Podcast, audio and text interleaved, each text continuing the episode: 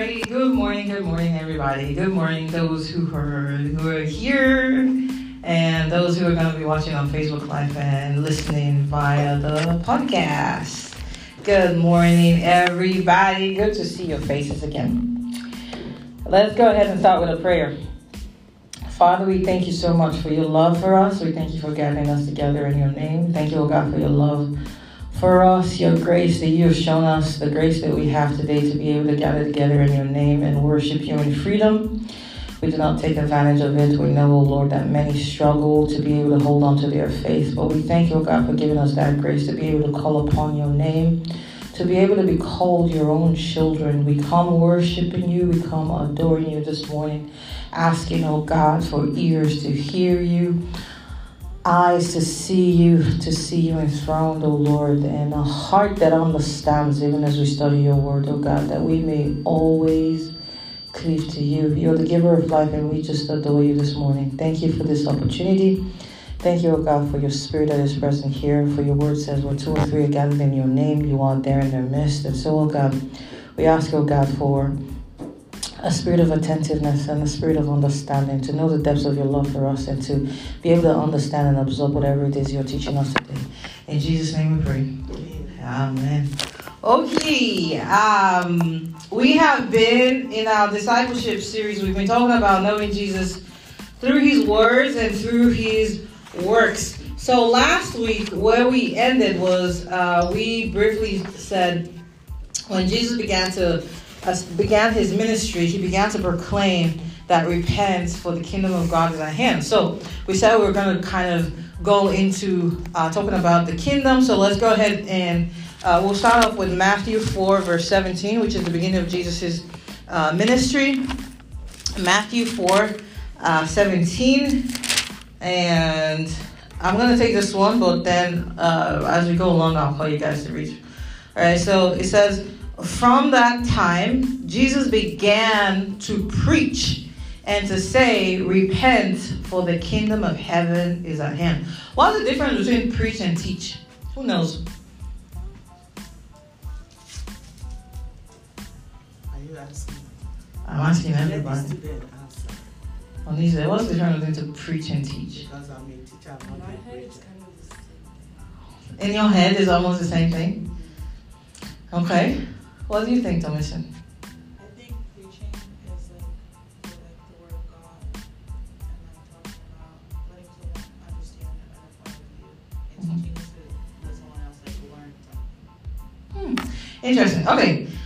So I wanted you to draw you guys' attention to these because to preach is to proclaim something, to announce something, to give an announcement of something it's not necessarily teaching you anything. It's just making you aware of that fact. It's just that when I say, Christmas is coming, you're aware that Christmas is coming, right? I'm not teaching you what Christmas means. I'm not teaching you what, um, when it is, or how you will recognize what it is. But to teach, Jesus was also a teacher. The Bible says that when Jesus called his disciples, he taught them. And when he gave them the command, the Great Commission, he said, Go out and teach all nations, right? So he didn't he didn't call us to go and preach. He called us to go and teach, to teach others to be his disciples. So when you come to discipleship uh, lessons, you're being taught what he is, right? But the preaching part is the announcement. So Jesus, when he began his ministry, he gave the announcement that the kingdom of God is at hand, right? It's near. It's coming near. Okay, so let's look first initially what kingdom um, means. Uh huh. So, um, the, from the distinction now you have made mm-hmm. between teaching and the preaching. Preaching, yeah. So we normally say, oh, we are going to uh, the the it's time for the pastor to preach.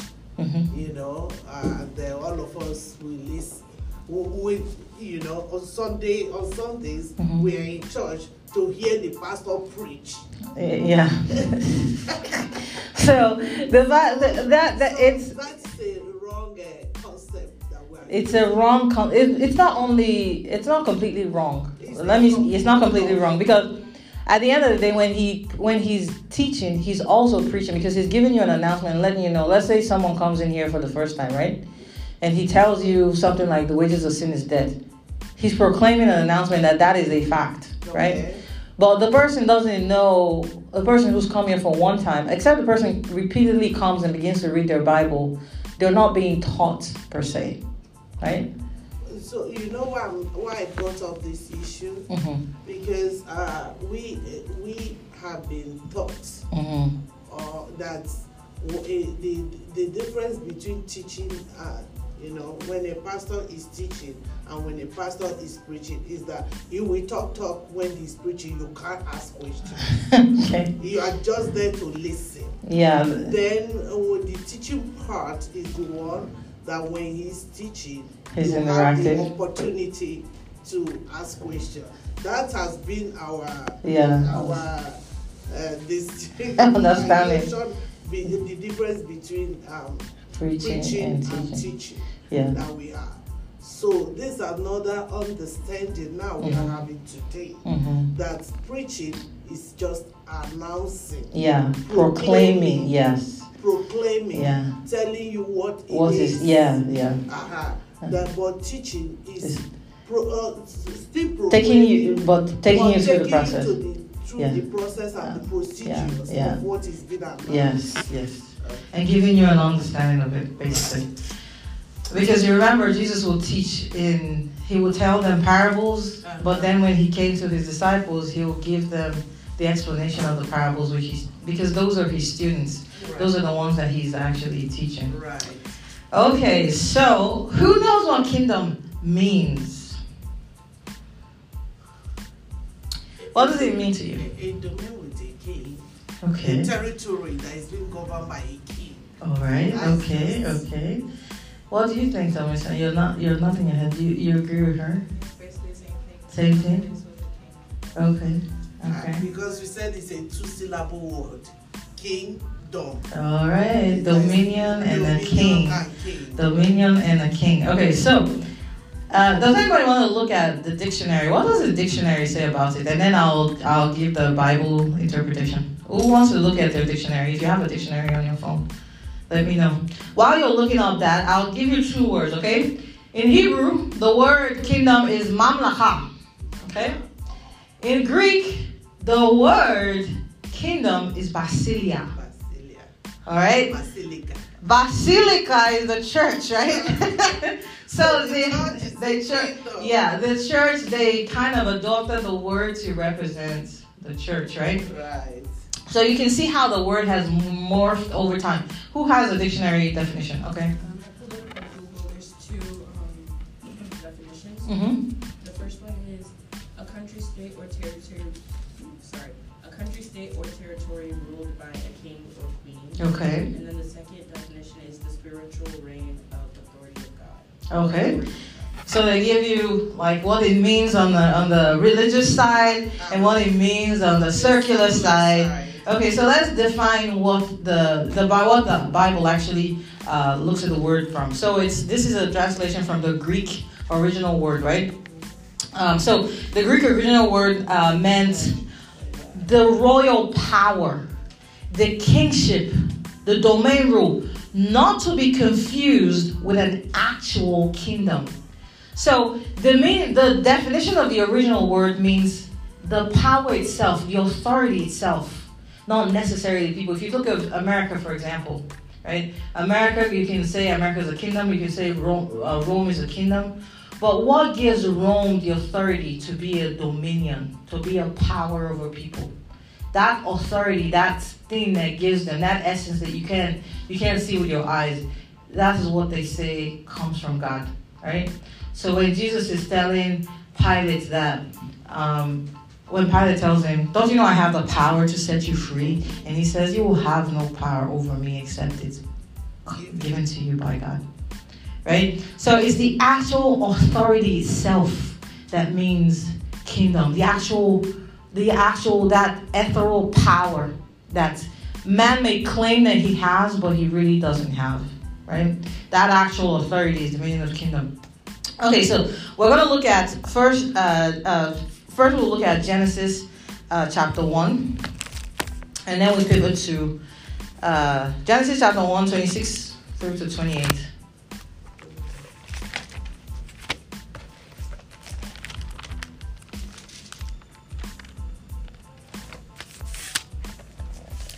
Sorry, someone, if you have it, you can read before me.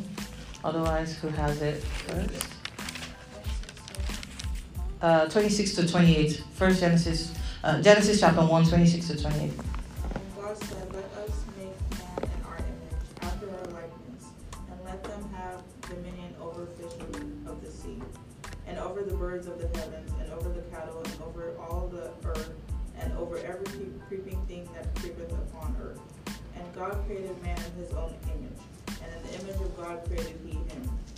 Male and female created he them. And God blessed them. God said unto them, Be fruitful and multiply and replenish the earth, and subdue it, and have dominion over the fish of the sea, and over the birds of the heavens, and over every living thing that moveth upon earth. So uh, God's initial creation, when He thought about man, was let us make him in our image and likeness, but let him also have dominion over the entire earth authority. So that's God's initial purpose when He created man to give him that same level of authority that he had, but over the earth, to subdue the earth and to have dominion over it. So that's the first thing that God created, right? When He was, that was what His mindset was when He was creating man. All right, so now let's pivot to Second Chronicles 13 from 8 to 12 so we can get an understanding of what it means to be the kingdom of God, right? Second Chronicles 13. Second Chronicles 13 from verse 8 to 12. And now ye think to withstand the kingdom of the Lord in the hand of the sons of David. And ye be a great multitude, and there are with you golden calves, and which Jeroboam made made you for gods.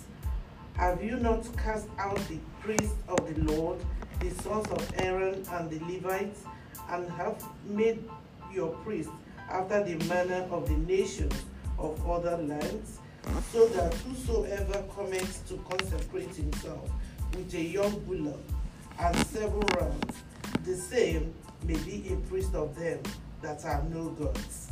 But as for us, the Lord is our God, and we have not forsaken him.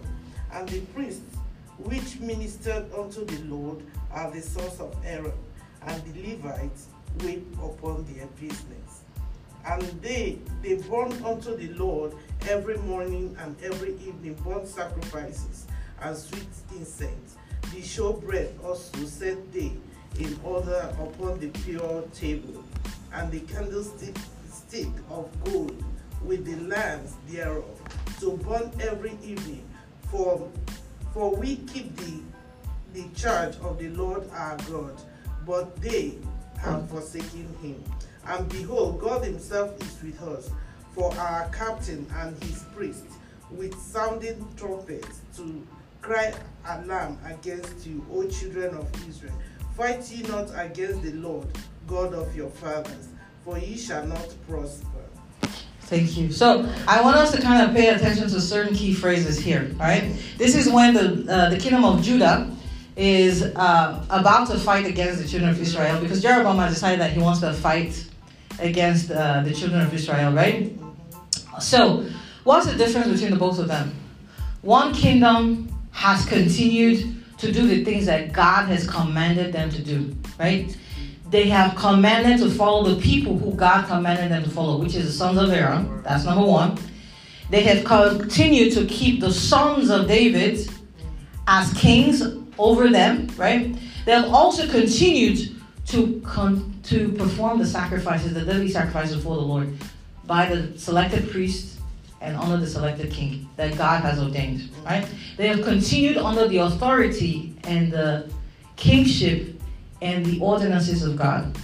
But the other set of people, they have taken upon themselves to carry out their own practices, right? What is in their hearts. They took golden calves, golden calves that Moses warned them about in the wilderness. They carried golden calves, they brought them back, they brought back the worship of golden calves. They brought back the worship of you can you can consecrate yourself as a priest if you so choose, as long as you bring seven rams if you have enough money to buy that. Obviously, they're obviously making the wealthy people priests in their midst because it's not easy to be able to buy seven rams in that time, right? So that's the difference between the two nations. One, but look at his keywords. He says, Judah is the kingdom of God because we have continued to follow the Lord. And the Lord is our king. But as for you, you have forsaken the Lord. So nothing that you can fight against the Lord and pros- prosper, right? All right. So when he says there's a there's a there's a translation that says, um, do you not know that the okay it's actually in verse five actually. So let me read that verse five. Ought ye not to know that the Lord God of Israel gave the kingdom over Israel to David forever, even to him and to his sons, by a covenant Of salt. of salt. What does that mean? Who understands what that means? What is a covenant of salt? You, you see, um, no, don't want. I will confuse. Okay. Yeah. It's a very costly, Yeah. it's one of value. Salt, when Jesus says, have salt in yourselves, right? Every sacrifice shall be salted. Salt is a very valuable commodity. It is used for everything, right? It is used for preservation, it is used for seasoning, it is used for it's in that day, salt is a very precious commodity. So what he's telling them is that the covenant that God gave to David, it's one that is of great value. It is not something that you can replace with anything else. Nothing can replace salt. That's why Jesus says, if salt loses its taste, wherewith shall it be salted? Nothing can replace that covenant. All right, so let's look at the covenant that he's talking about. It's in First Corinthians uh, chapter 17. There's a, I know why I said I don't want to confuse, but there's a whole theology Uh-huh. of this. Oh, okay. Yeah, there's a whole theology of this. All right. First Corinthians chapter 17, and we're going to start from verse 7. Uh, either Miracle or Thomason can read this time. First Corinthians, chapter seven. Yeah, First Corinthians chapter 17. Do you have it already? Uh, no, First Corinthians 17. From Start from uh, 7 to 14. There is no trustworthiness. What? Well, ver- what the heck? Hold on. First Corinthians 17. From verse 7 is right here. No, not Corinthians, sorry. Chronicles. I apologize. Oh my gosh. Sorry. First Chronicles. Sorry. Seventeen verse. Uh, verse 7 to 14. like, there's no verse 17. I'm like, what? I'm looking at it right here. First Corinthians. No, First Chronicles. Chronicles. Yeah. You said the seventeenth? Uh, to 14. 7 to 14. Now then, tell my servant David, this is what the Lord Almighty says. I took you from the pasture, from tending the flock, and appointed you rulers over my people Israel. I have been with you whenever you have gone, and I have cut off all your enemies from before you. Now I will make you your name like the name of the greatest men on earth. And I will provide a place for my people Israel, and will plant them so that they can have a home and a home of their own and no longer be dis- disturbed. Wicked people will not oppress them anymore, as they will, as they did at the beginning, and have done ever since at the time I appointed leaders over my people Israel. I will also subdue all your enemies. I declare to you that the Lord will build a house for you.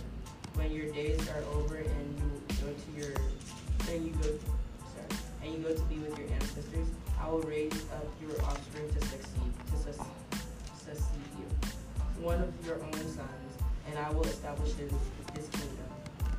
He is the one who will build a house for me, and I will establish his throne forever. I will be his father, and he will be my son. I will never take my love away from him, as I took away from your predecessors. I will set him over my house and my kingdom forever. His throne will be established forever. So keep looking at the word that says forever and everything. The the mess the the promise is forever and ever. Even after David is dead, his throne, his kingdom, his authority shall never pass away. It shall never cease. It shall go on from generation to generation. And we will see that in the book of Daniel. But before we go to Daniel, I want to uh, bring something uh, quickly to our attention. So let's look at First Samuel uh, chapter 8. So when I was when we were going over Second Chronicles, distinguishing between both kingdoms, the kingdom of Judah who followed uh, the principles of God, and the other kingdom who kind of wanted whatever they wanted, right? We said the fact that one one kingdom, the, the biggest example you're going to take from them is the fact that they're following everything that God has ordained them to follow, right? They're following what God has ordained for them. They have not followed what they wanted for themselves, right? So if you look at uh, when Jesus is actually uh, um, about to be crucified, when Peter said, uh, "Oh, this should not happen to you," so what what was one of the words that Jesus actually said? I don't drink the cup that is given to me by my Father, right? He submitted all the way to the end. So the one thing you have to understand is submission to God is a part of being a part of the kingdom, right? So that's the first lesson. But let's go to First Samuel uh, 1 Samuel 8 from verse 1 to verse 9. And it came to pass when Samuel was old that he made his uh, sons judges over Israel.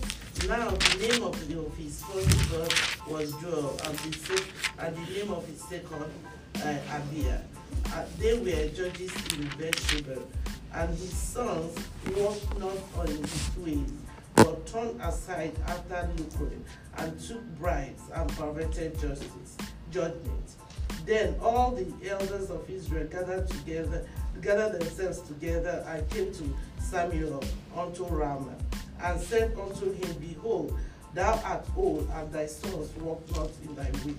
Now make us a king to judge us like all the nations.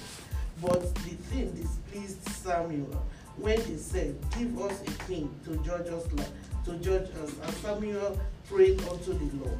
And the Lord said unto Samuel, Hearken unto the voice of the people in all that they said unto thee. For they have not rejected thee, but they have rejected me, that I should I should not reign over them. According to all the wars which they have done since the day that I brought them up out of Egypt, even unto this day, wherewith they have forsaken me and served other gods, so do do they also unto thee. Now therefore hearken unto their voice, howbeit yet protest uh, solemnly unto them, and show them the manner of the king that shall rule over them. Amen. Okay, so well, every time I read this, I always wonder. I mean, his sons were not good. You know, he says they collected bribe, they perverted justice. So what did they do wrong, and why did God say it is me that they rejected by not accepting Samuel's sons? And if you haven't, uh, so there was last week, last week, I posted a, a podcast. Me and my friend were talking about the modern state of Israel, right?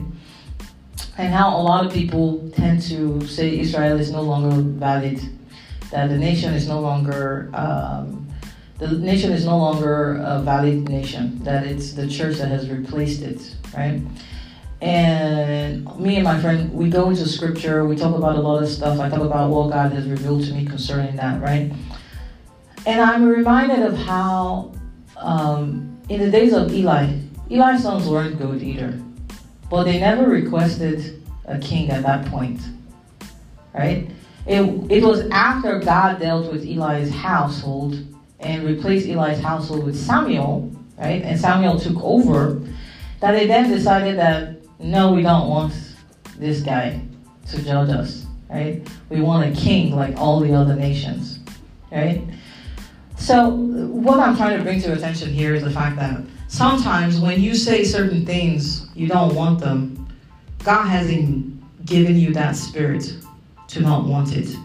You might look at the person and judge the person and say that this person doesn't deserve to rule over me, right? And you will want to replace the person. Well, has God given that authority for for the for the rulership to be transferred? Right? It's just something to think about. Timmy, good to see you. I thought you weren't coming. welcome. So it's just something to kind of muse on. The fact, the story of Samuel. Samuel was God specifically called Samuel from his childhood. Samuel was not of a priest lineage, right? Samuel was a gift that his mom gave to the priest at the time, right?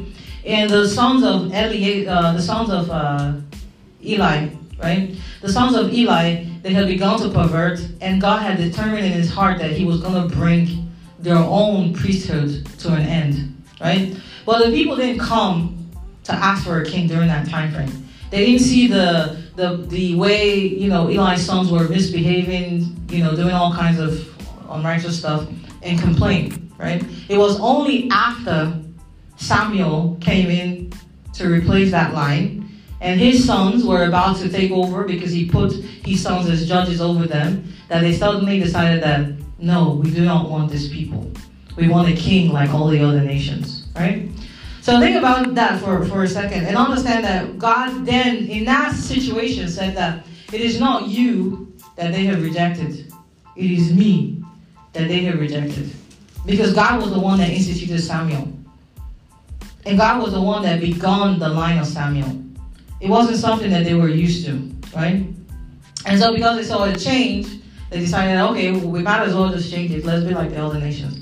And God tells them that, hey, give them what they want, right? Let them pick what they want, but what they pick will be a burden to them. All right, so let's continue and go to the book of Daniel because that's where we see how the king, the kingdom and the and the kingship is kind of uh, prophesied to come.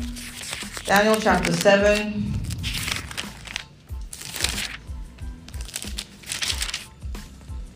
From 13 to 18. Spring, are you going to read this one? Daniel 7,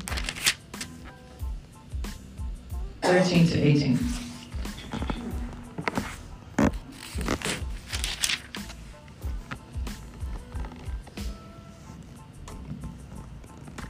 I saw in the night visions, and behold, one like the Son of Man came with the clouds of heaven and came to the Ancient of Days, and they brought him near before him. What verse 2? Sorry. No, uh, to verse 18. And there was given him dominion and glory and the kingdom that all people, nations, and languages should serve him. His dominion is an everlasting dominion, which shall not pass away, and his kingdom that which shall not be destroyed. I, Daniel, was grieved in my spirit in the midst of my body, and the visions of my head troubled me.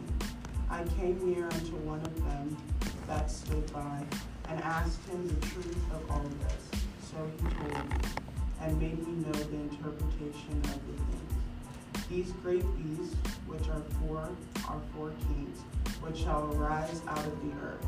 But the saints of the Most High shall take the kingdom, and possess the kingdom forever, even forever. Amen. So we know Jesus did say that, and you shall see the Son of Man coming in the clouds of heaven, right?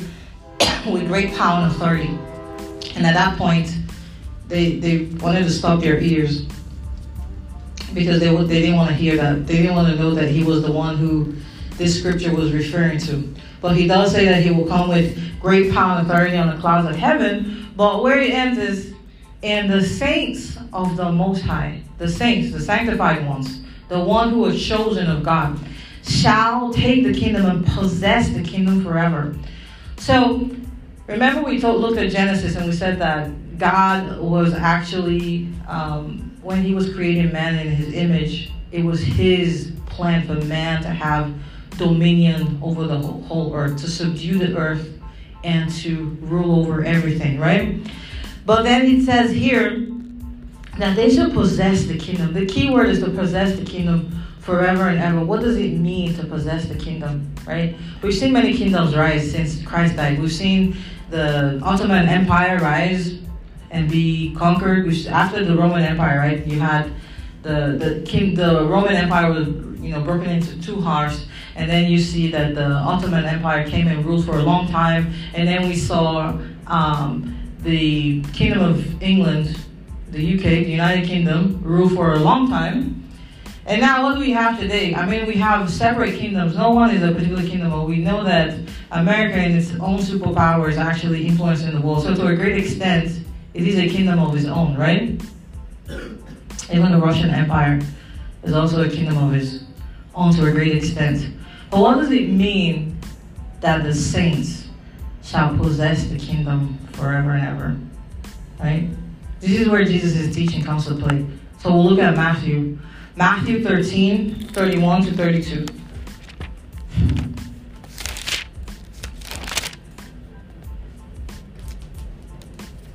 So I'll go ahead and read this one. It says, Another parable put he forth unto them, saying that the kingdom of heaven is like a grain of mustard seed, which a man took and sowed in his field, which indeed is the least of all the seeds.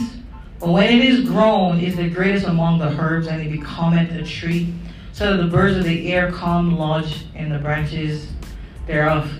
Who kind of who wants to give an interpretation to this proverb that Jesus is saying?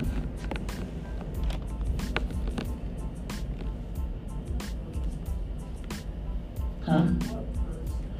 Oh, verse. It's uh, Matthew 13, 13, 1 through to 32. Who wants to give an interpretation to this?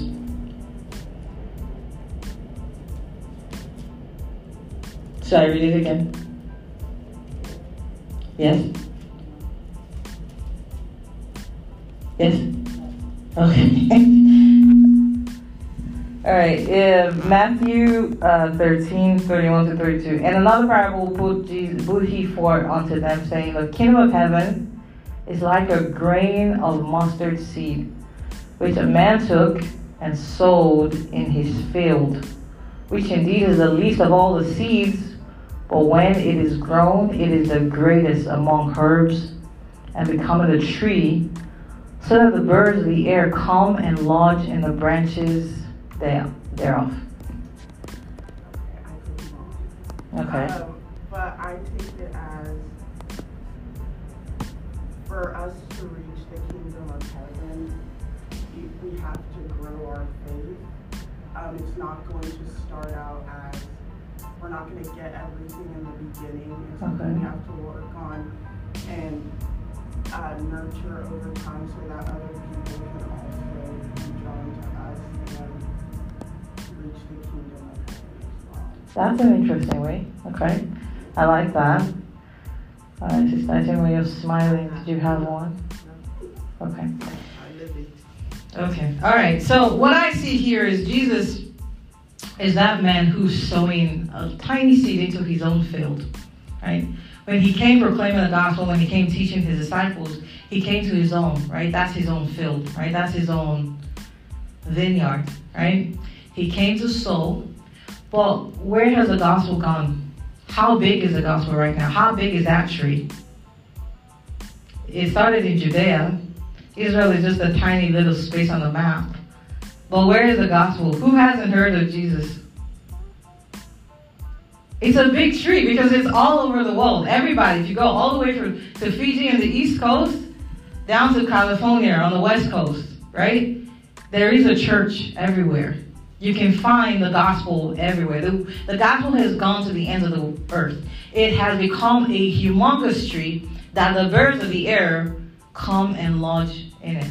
We are those birds that are coming to lodge in it. We get our food from there. We make our home in it. The gospel, Christianity, the Christianity, the faith that you profess, it's not just something that um, that is there for you. It lives within you. It grows within you. It's something that, like she said, you have to develop the faith and make sure that it's growing within you.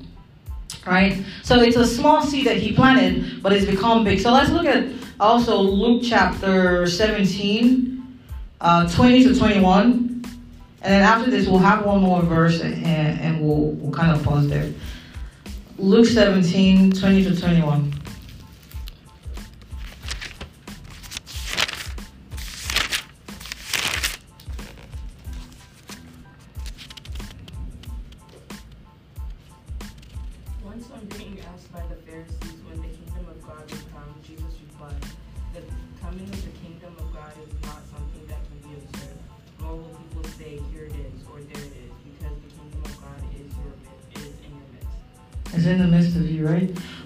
Version says, For the kingdom of God is within you, right?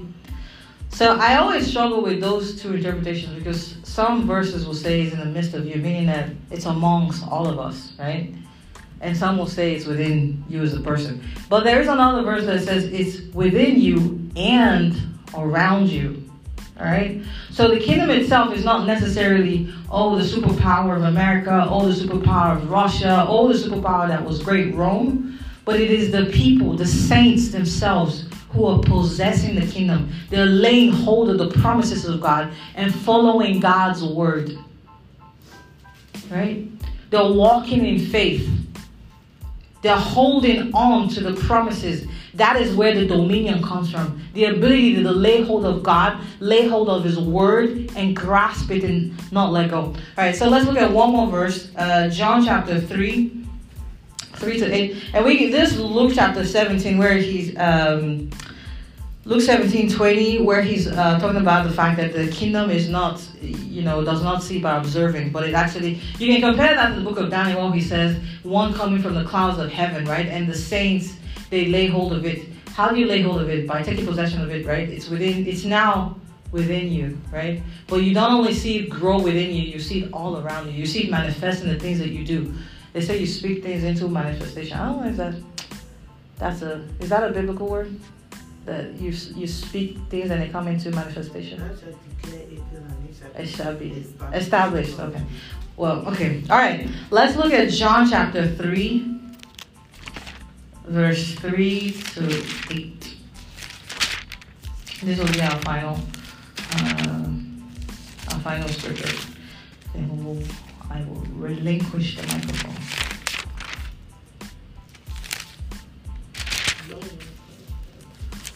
I, I can read this one. Okay. All right. Jesus, Jesus answered and said unto him, This is when Nicodemus came to him at night. Verily, verily, I say unto thee, except a man be born again, he cannot see the kingdom of God. So one thing I want to clarify here, that phrase, except a man be born again, because we use it a lot as Christians. We say, are you born again? Right? The word is not born again. The word is born from above. The actual Greek word is actually meaning born from above. Except a man be born from above, he cannot see the kingdom of God. Nicodemus said unto him, How can a man be born when he is old? Can he enter a second time into his mother's womb and be born? Jesus then answered, Verily, verily, I say unto thee, except a man be born of water and of spirit, he cannot enter into the kingdom of God. So first he says, except a man be born from above, he cannot see it. And then the second time he says, except a man be born of water and of spirit. What is that? Two kinds of baptisms. Baptisms of water for repentance, baptism of the Holy Spirit for renewal, right? He cannot enter into the kingdom. That which is born of the flesh is flesh and that which is born of the Spirit is spirit. Marvel not that I said unto you, unto thee ye must be born again. The wind blow it where it listed, and thou hearest the sound of it, but canst not tell whence it cometh, and whither it goeth. So it is for everyone that is born of the Spirit. Amen. Thank God for that word. All right, so uh, first is what we will kind of take away, I'll take away from this uh, quick study is that those who receive the kingdom are true worshippers of God. They follow in his ordinances. They follow his words, his laws, his commandments. Right? Second is those who follow, those who possess the kingdom follow his chosen king. And that's why I tell people that do not think that when Jesus says, I am the way, the truth, and the life, no one cometh unto the Father, that there, there truly aren't all the ways. You cannot enter the kingdom through a different way. Because some people will teach that it's okay if you want to uh, practice any other religion, they all lead to the same place. No, they don't all lead to the same place. If you choose somebody else, you have chosen a different king. Just like the difference between those two kingdoms, Judah and uh, Israel, northern Israel, right? Where one calls himself Israel, but he hasn't followed the king whom God has ordained, right? Okay, let's go ahead and say a closing prayer. That's. Uh-huh. I, I, it. In Romans 14, 17, can you just Okay, Romans, Ro- Romans 14, 17, right? because that ties to the other stuff you were saying. Okay. So say that again, Romans 14. 17. Okay, Romans 17. Okay, Romans 14, 17. 14, 17. Okay. Romans 14, 17. For the kingdom of God is not meat and drink, but righteousness and peace and joy in the Holy Ghost. All right? Ties to what you were saying. Yeah. So, That is the definition. the Holy Spirit, above all else, is what binds us in the kingdom. Okay? Okay, we're going to continue. There's a lot more that we can learn from this.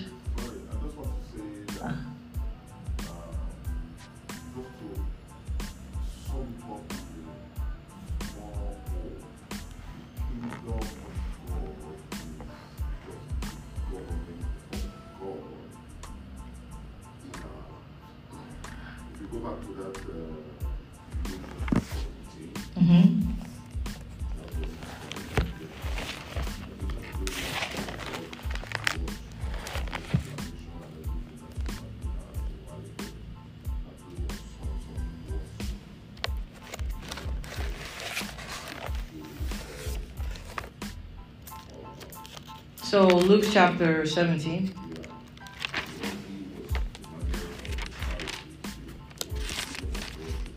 Mm-hmm.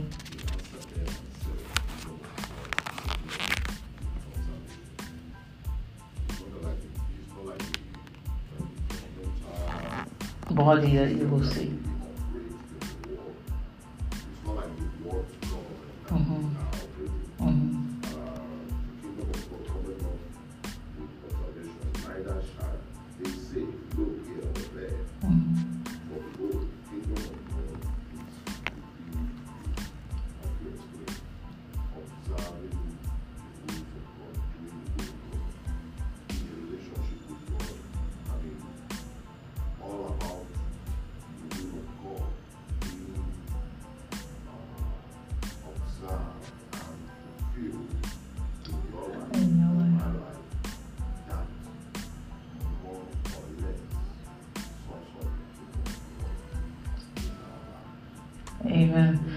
So for those who uh, can't hear, maybe online, because his voice sounds a little bit far away, Pastor is actually saying that the kingdom of God is about God's dominion over your life. How do you let God take authority and rule over you individually as a person, observing his commandments.